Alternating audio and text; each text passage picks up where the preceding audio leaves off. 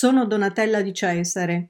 Per il lessico della tenacia ho scelto la parola resistenza.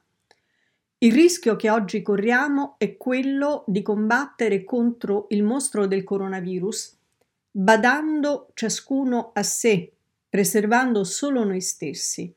Ma bisogna sapere che non c'è né immunità singola né immunità di gregge, al contrario di quel che qualcuno vuole far credere. Vorrei lanciare questa sfida, indicare nella resistenza l'altra faccia dell'immunizzazione.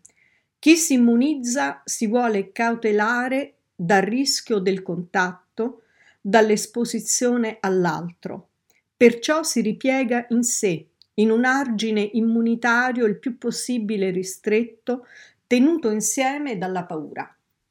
Invece chi resiste abbassa certo gli occhi, li socchiude, ma aumenta la vigilanza, non si rassegna, non si arrende, dimostra ogni giorno tenacia.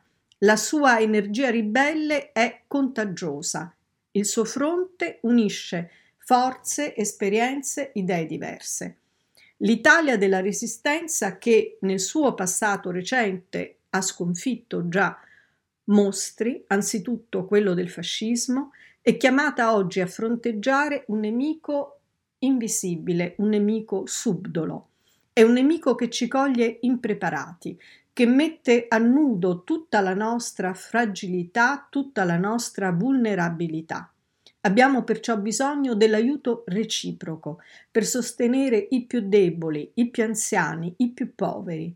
Uniamoci allora per questo in una nuova resistenza.